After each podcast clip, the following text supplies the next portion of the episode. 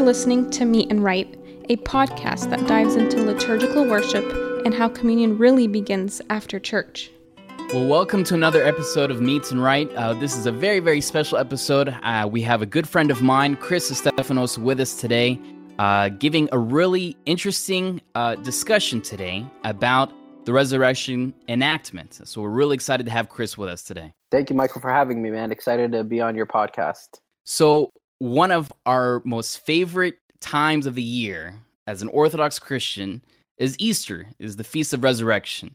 And within the Feast of Resurrection, the, the favorite part that we all try to make sure we get to church on time for is the play or the enactment or the reenactment, whatever you want to call it. But that time where, you know, the lights go off, all of a sudden you hear like a deacon or two deacons like outside the altar and then a priest inside and they're saying stuff back and forth. And all of a sudden, you know, all the lights come on, the deacons are hitting the pews and the cymbals go off and we just go crazy celebrating resurrection. And like there's nothing that says Easter more than that moment.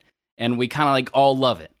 So, Chris, we just got a couple questions uh, for you to explain to us, like what does all that mean and and where it really came from. So, I, I guess you know my first question for you is, what what is the the the deacon and the priest saying in that part?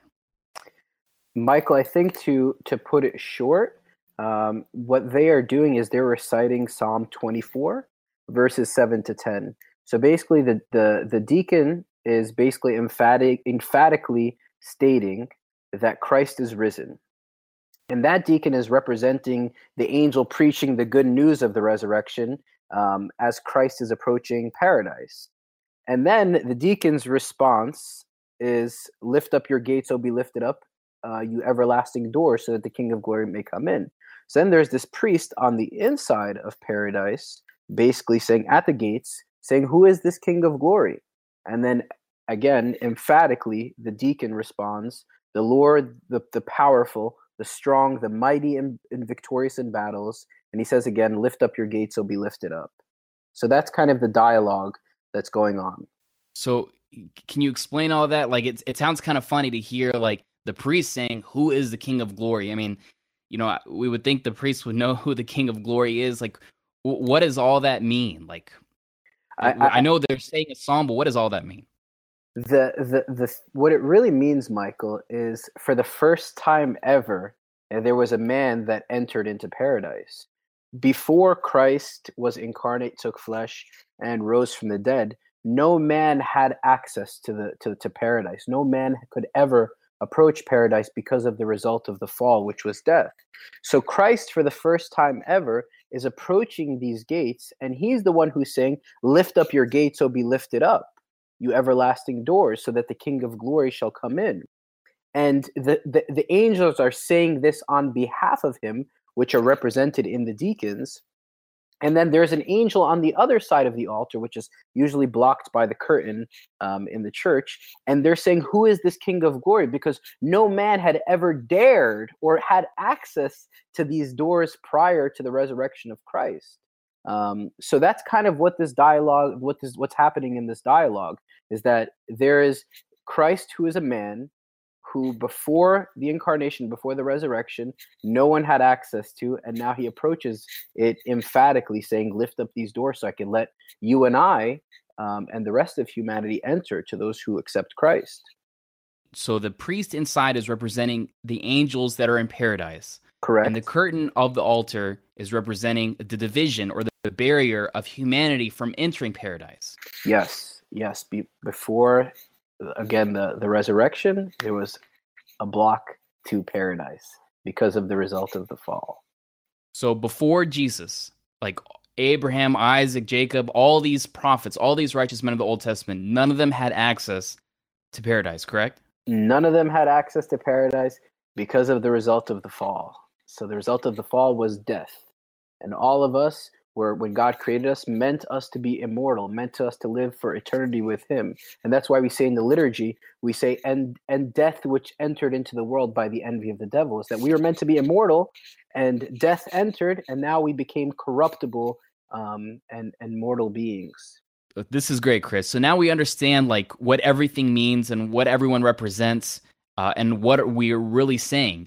So when I'm sitting there as a congregation member and seeing this all occur, You know, seeing the deacon outside the altar, seeing the priest from inside the altar representing paradise, asking, Who is this King of glory? And I'm seeing all that occur with the lights off. You know, what should I be meditating on or focusing on in order for me to gain something from this and kind of just, instead of just watching it all happen uh, and just sitting there passively, what can I do to really gain something from this moment? I think, Michael, as with every other liturgical experience is to is to actually try to put yourself into it. Um, so i think with this specific uh, resurrection reenactment i think the thing for us to be meditating on is this is for me. Like christ is opening up the doors of paradise for me so i have access to it so i can enter through it because prior to this, no matter how righteous I was, no matter how much I tried, no matter how good I was, no matter how many sacrifices I offered, no matter what, um, there was no entry into into paradise. So this is this is this gives me hope, and that's why we sing this hope, this these hymns. Christ has risen from the dead and conquered death by death, because that's what we believe. That no matter what we experience in life, no matter what hurts, no matter what sickness, no matter how young we are when we pass into the next life, that there is this next life, that there is hope of the resurrection, that there is this place that God has prepared from the foundation of the earth, that there is this this this this this place in which Christ has described in my father's house there are many mansions and I go there to prepare a place for you.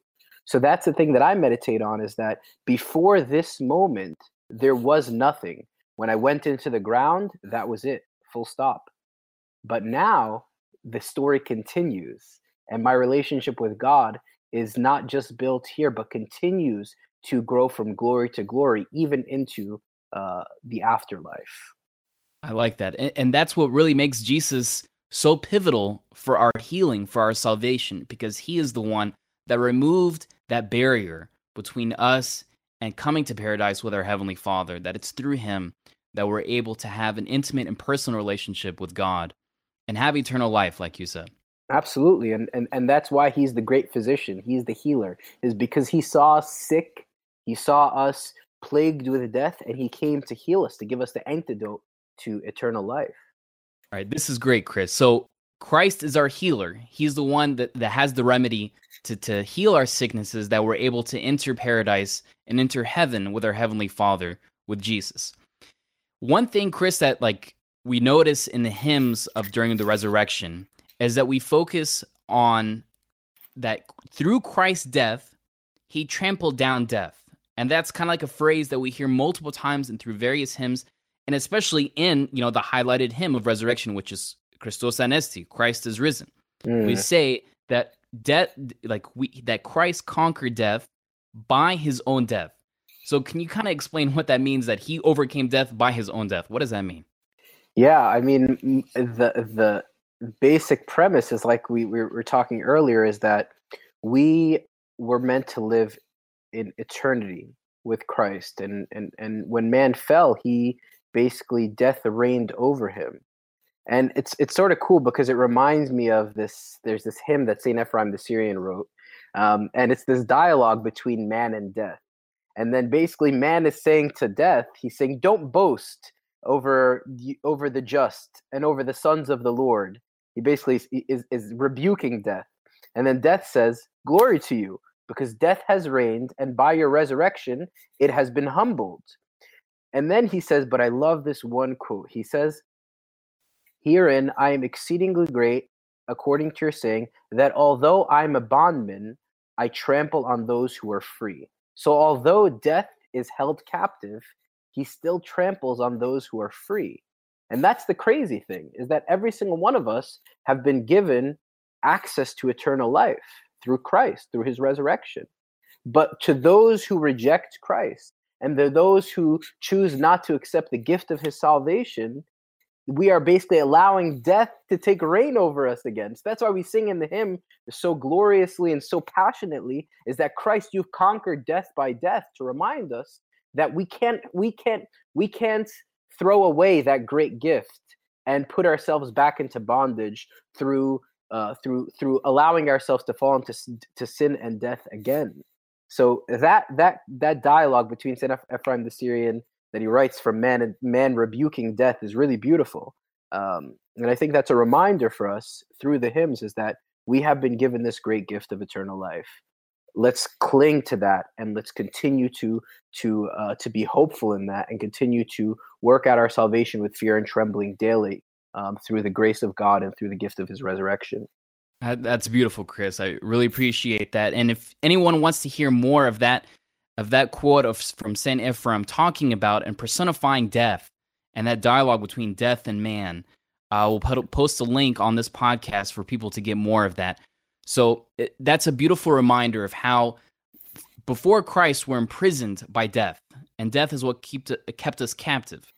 But it's through God's Son that we're able to find freedom and liberty, and able to overcome death by His own death. Thank you so much, Chris, for for really doing this podcast with us, and uh, and make sure to check out online for more uh, resources and for the link uh, for that quote that Chris said. Thanks a lot, Chris. Thank you so much, Michael, for having me. You have been listening to Meet and Right. For more episodes and resources, make sure to check out CopticHymnsInEnglish.com.